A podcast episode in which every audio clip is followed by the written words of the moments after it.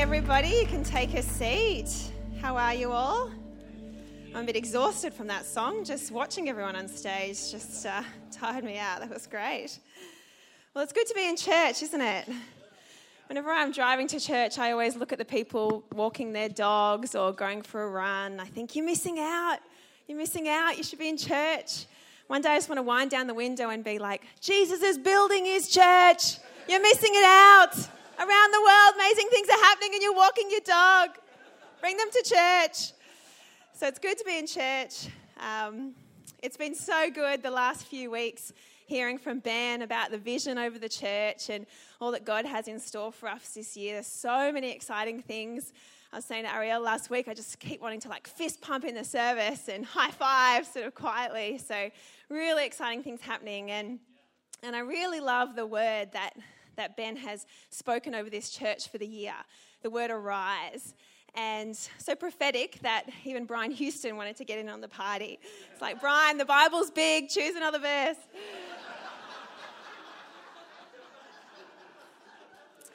but um, realized actually before I wasn't going to say that because I thought, oh, this is on Facebook, so um, I love you, Brian. Not that you know who I am, but you do now. Um, but I've been reflecting on that word arise and really thinking through what it means across all the areas of our life.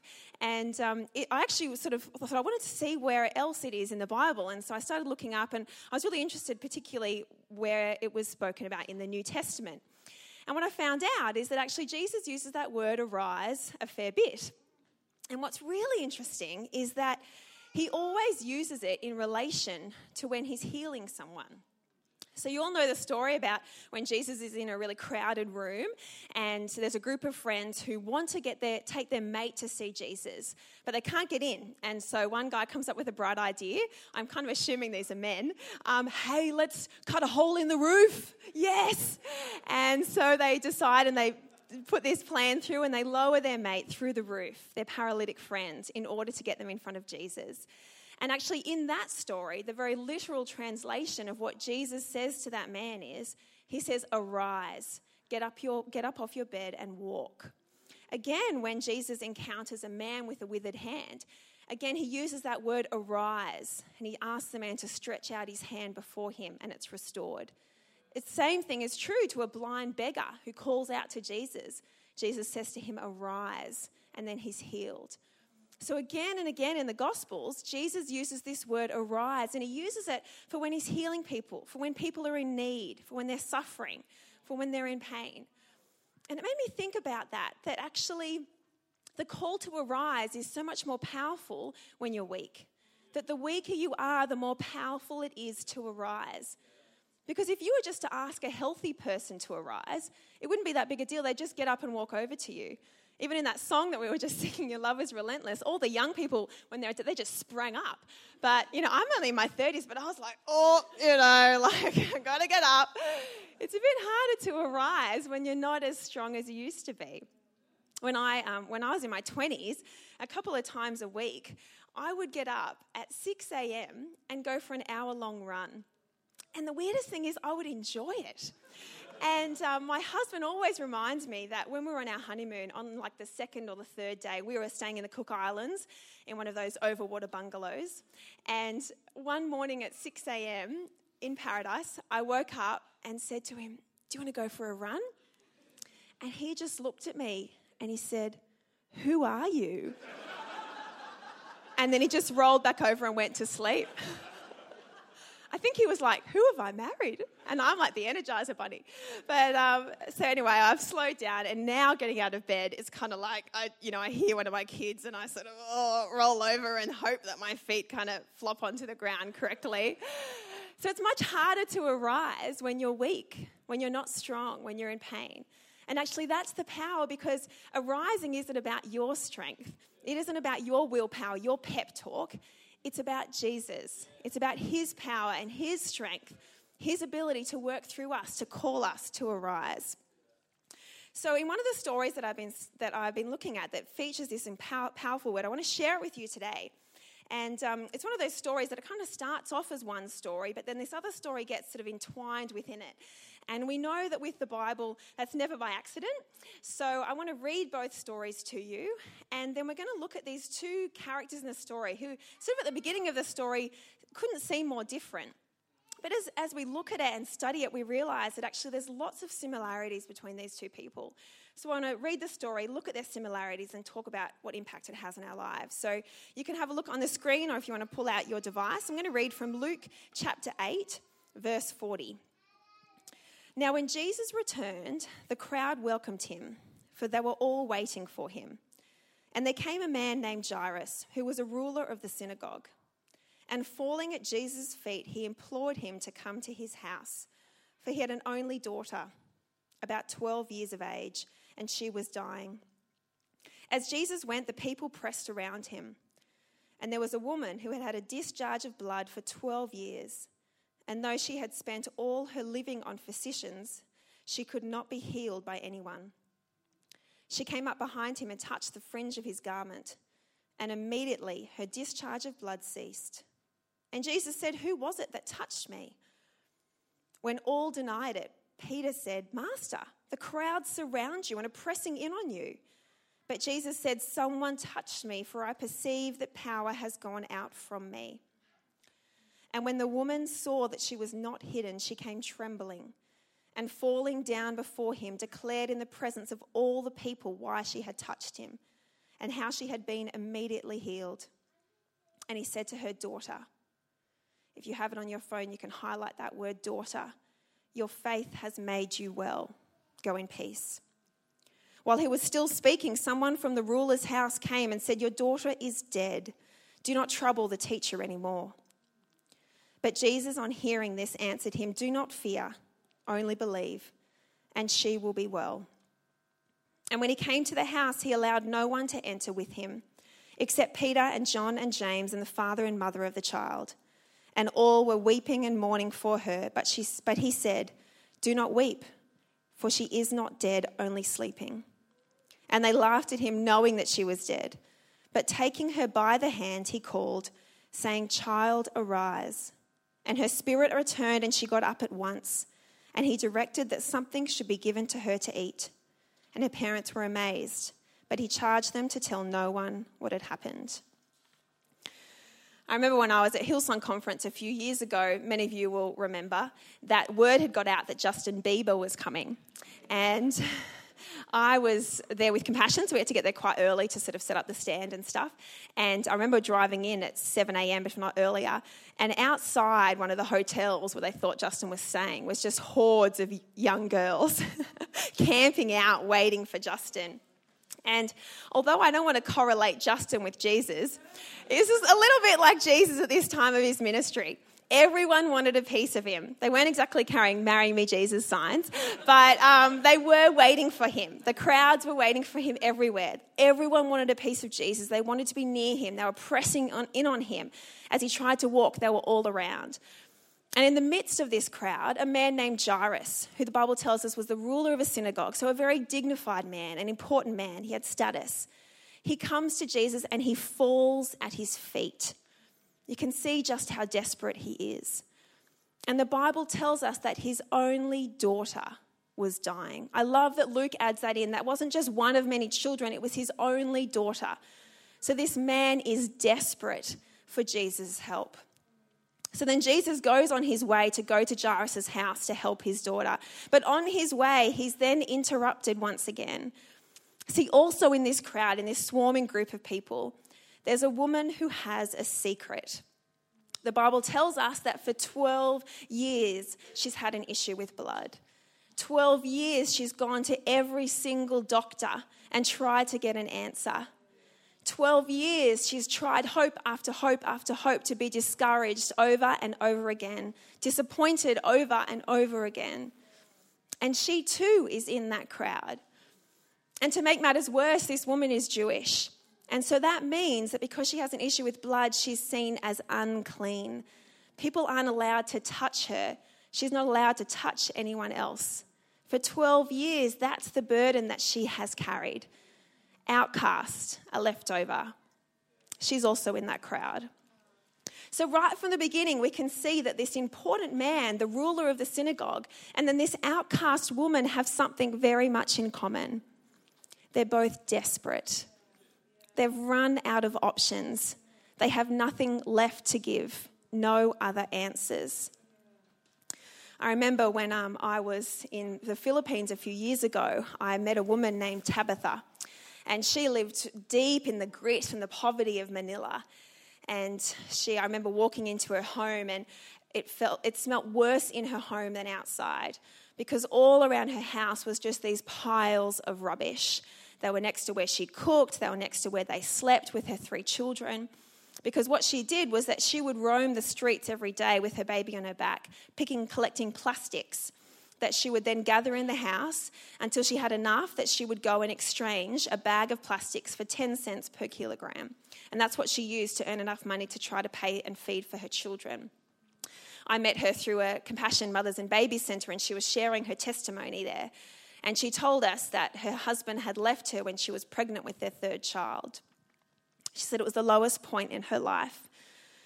For Tabitha, she knew what it was to be desperate. She ended up banging on the door of the pastor's home at the local church when one of her children was sick.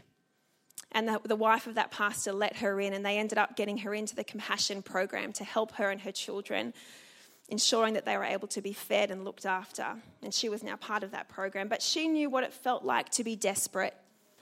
And I'm sure that there's all of us in times in our life, whether the big or the small, where we have felt like we've hit rock bottom. We've got no other option, nothing left to give, where we feel desperate. Uh, for Christmas, one of my, my sister in law gave each of my boys this little ice brick, which is in the shape of a dinosaur. There's a green one and a blue one. And whenever my son hurts himself, we always get this ice brick out of the freezer and, you know, we put it on his knee, or if he's bumped his head, we put it on his head. So now, Hunter, my eldest, whenever he hurts himself at the playground or in the backyard, he'll sort of start crying and he'll run up to us and say, Mommy, dinosaur! Because he knows that that's going to help him. He knows it's going to make him feel better. And I just love the way that children, when they get hurt, they know who's going to help. They run straight to their mum or their dad. They have no worries about how they look or how they feel, they go straight to them. And I think for us as children of God, we need to get better at knowing who can help us. That friends and family and food and distractions, sure, those things can provide a short term distraction, but only Jesus can help.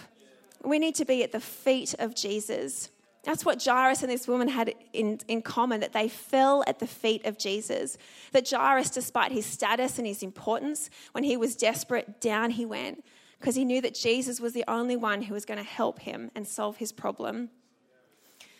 So, the second thing that they had in common with these two people was that everyone else had given up hope. Uh, for this woman, she had gone to, to the doctor, she'd gone to, she tried every single option. She tried the keto diet, the paleo diet, the lemon juice diet, the baby food diet. Apparently, that's a thing. Gross.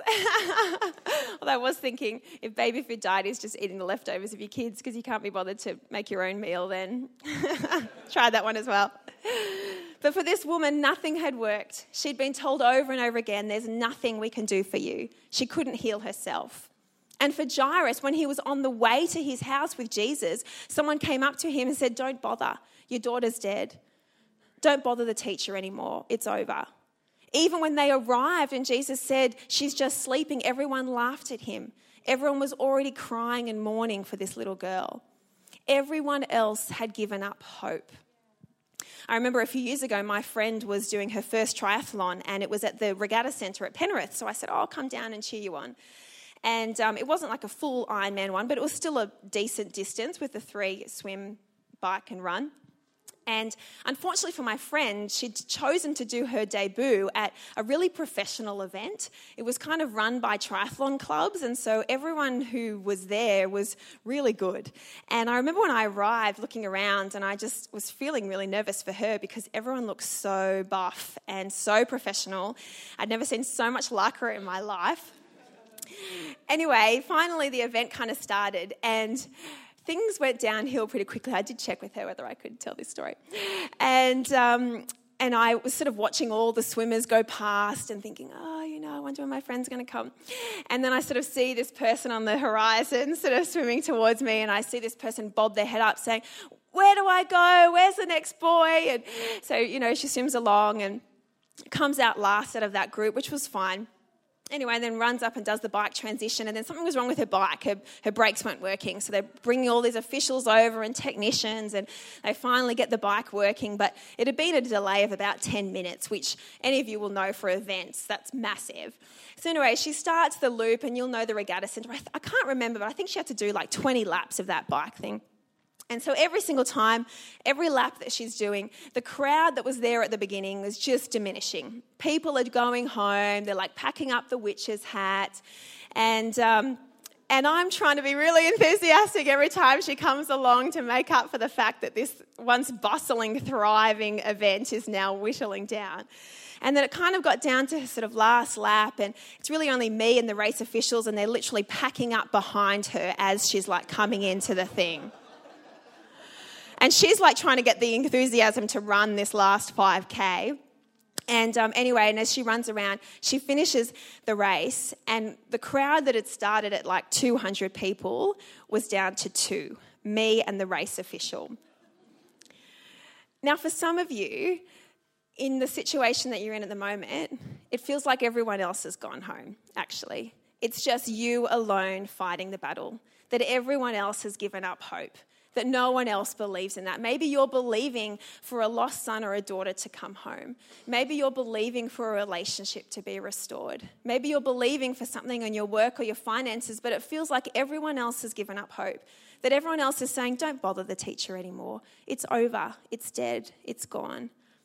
Well, that's how these two people felt. But the third most powerful thing about these two people is that they encountered Jesus this woman who had tried everything. It's like she then, standing in this crowd, just gathered up all the scraps of her faith and she thought, I'm going to try one last time. And this woman wasn't allowed to touch anyone, she was deemed unclean. But she gathers up that faith and she reaches out to Jesus and she doesn't touch him, but she just touches the very corner of his cloak, the tiniest little bit of the clothing that he's wearing. She just reaches out. She just has enough faith for that. And the Bible tells us that immediately her discharge of blood stopped. Immediately she was healed. And then Jesus says, Who touched me? And Peter, his disciple, I think reacted any way that any of us would have reacted. Who touched you? Jesus, you're bigger than Harry and Meghan, bigger than Wills and Kate. Everyone's touching you, everyone is around. What do you mean? But again, he says, Who touched me? He perceived that the power had gone out of me. And so this woman, trembling, comes forward and she falls down before him. And Jesus says to her, Daughter, your faith has made you well. Go in peace. Now, Jesus could have left this woman. She was already healed. She could have just gone off into the crowd and lived the rest of her life healed. But Jesus didn't just want to physically heal her, He wanted to restore her fully. And whatever we're facing, whether it's a physical challenge, a financial challenge, something in our relationships, God isn't just about solving a problem, He's after our heart. He wants to restore our relationship with us. And actually, that's how He shapes us. That's how He draws us closer to Him. That's why He doesn't solve things as quickly or as immediately as we'd like them to be solved.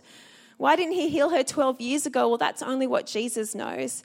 But I do know that He restored her fully that day. And for 12 years, what had been spoken over her that she was unclean and impure and unworthy had been changed by one word from Jesus when he leaned over to her and said, Daughter. Not just friend, not just servant, but daughter. And actually, all of us, when we encounter Jesus, he calls us daughter, he calls us son. And it doesn't matter what's stretched out behind us, what's stretched out before us. God redeems us and calls us into his family, not because of what we've done, but because of who he is. And that's what Jesus did for this woman. So then finally, Jesus makes it to Jairus' house. And everyone is mourning and crying, and they believe that the girl is dead. But he goes into the room and he takes three of his disciples and the girl's parents, and he takes the girl by her hand. And once again, this just reminded me of the God that we serve. Jesus could have done this impressive, authoritative healing from the other side of the room, but instead he comes in close. He takes her by the hand because he's a personal God. He's a God who comes in close to our situation. He takes her by the hand and he says, Child, arise. And her spirit returned and she got up at once. And he directed that something should be given to her to eat. Both Jairus and this woman were desperate. They were both in situations where they'd run out of options, but they both encountered Jesus. And Jesus told them to arise, to go first, first, forth and arise. And the word that I want us to take home today is that when all hope dies, come to Jesus and arise. When you have run out of options, when you don't have any hope left, when you are right at the bottom, when hope dies, Jesus says, Arise. And the thing is that in all of these stories, it's not out of their strength, it's not out of their willpower, it's out of Jesus and his strength. Because Jesus specializes in tough circumstances. Just before these two stories that we read in Luke, in the same chapter, Jesus has just encountered the demoniac. Many of you will remember that story. He meets this guy who's just basically crazy and weird, and um, he's just full of demons. And he tells the demons to go out of this man, and then they go into this herd of pigs. And you'll know the story the pigs just all sort of run off the bank and go straight into the lake and they drown. And I always wonder if he got Judas to reimburse, reimburse the pig owner for his loss. It's always bothered me. that poor guy. It wasn't his fault. But Jesus has just shown in this one short chapter that he's Lord over the demons, he's Lord over disease, and he's Lord over death. So you need to never think that God can't be Lord over your circumstance, that he can't overcome what you're facing. So the people in this time, they were waiting for a Messiah. They'd heard for decades and years and centuries that someone was coming, someone was going to redeem the people of God, someone was going to be powerful enough. And then here Jesus is. He conquers the demons, he conquers disease, and he conquers death. So never underestimate what he can do in your life. Never underestimate what mountain he can move. Never underestimate what he can shift in your relationships, in your work, in your finances, in your health, because we serve a God who is able.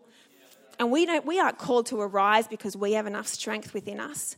We're called to arise because we serve a God who is able to conquer death. And see, that's not the end of this story. Jesus doesn't just end the story by healing these people. We all know that at the end of the Gospels, Jesus goes to the cross. And on that cross is where he bears our sin. Every disappointment, every regret, every shame that we've ever carried, and everything that we will do in the future, Jesus took to that cross. And he died that death for us, and then he went to the tomb. And for three days, all of creation waited with bated breath what was going to happen. And on the third day, what we celebrate on Easter Sunday, it was then that God the Father called out to his Son, Arise, arise. And it was then that once and for all the whole earth shook and Jesus defeated death and he rose once and for all so that we now can arise. That we can arise and be with Christ because of all that he has done for us. It's not by our power, by our strength, but by His.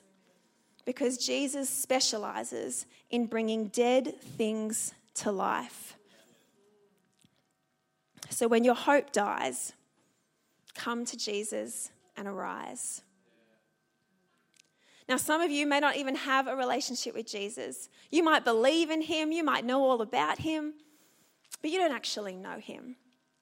And so today we want to give you an opportunity to remember who this Jesus is, to actually experience this relationship, to experience what it is to be restored into relationship with Him.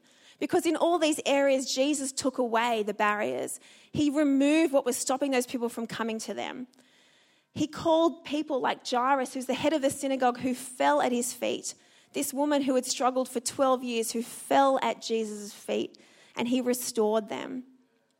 So, whether it is that you have forgotten that you need Jesus and you need to come and fall at his feet, or you don't feel good enough for him, remember that he is able to conquer whatever it is in your life, not because of what you've done, but because of who he is. So, if that's you today, let's all bow our heads and let's remind ourselves of who our God is and pray to him today. Lord God, we thank you that you yourself arose from the grave. And from that moment in history, we know that nothing can separate us from the love of Jesus. That you declared once and for all that no height, no depth, no nothing, no demon, no evil can separate us from you, Lord God. And so today we want to be declared righteous before you. We want to be restored. Father, we want to be brought into right relationship with you. So if you want to do that today, repeat this prayer after me. Let's all say it together. Jesus, I know you are Lord. I want to be in a right relationship with you. Please restore me today. May I walk in your ways, know your love, and be changed forever. Thank you for your name. Jesus, amen.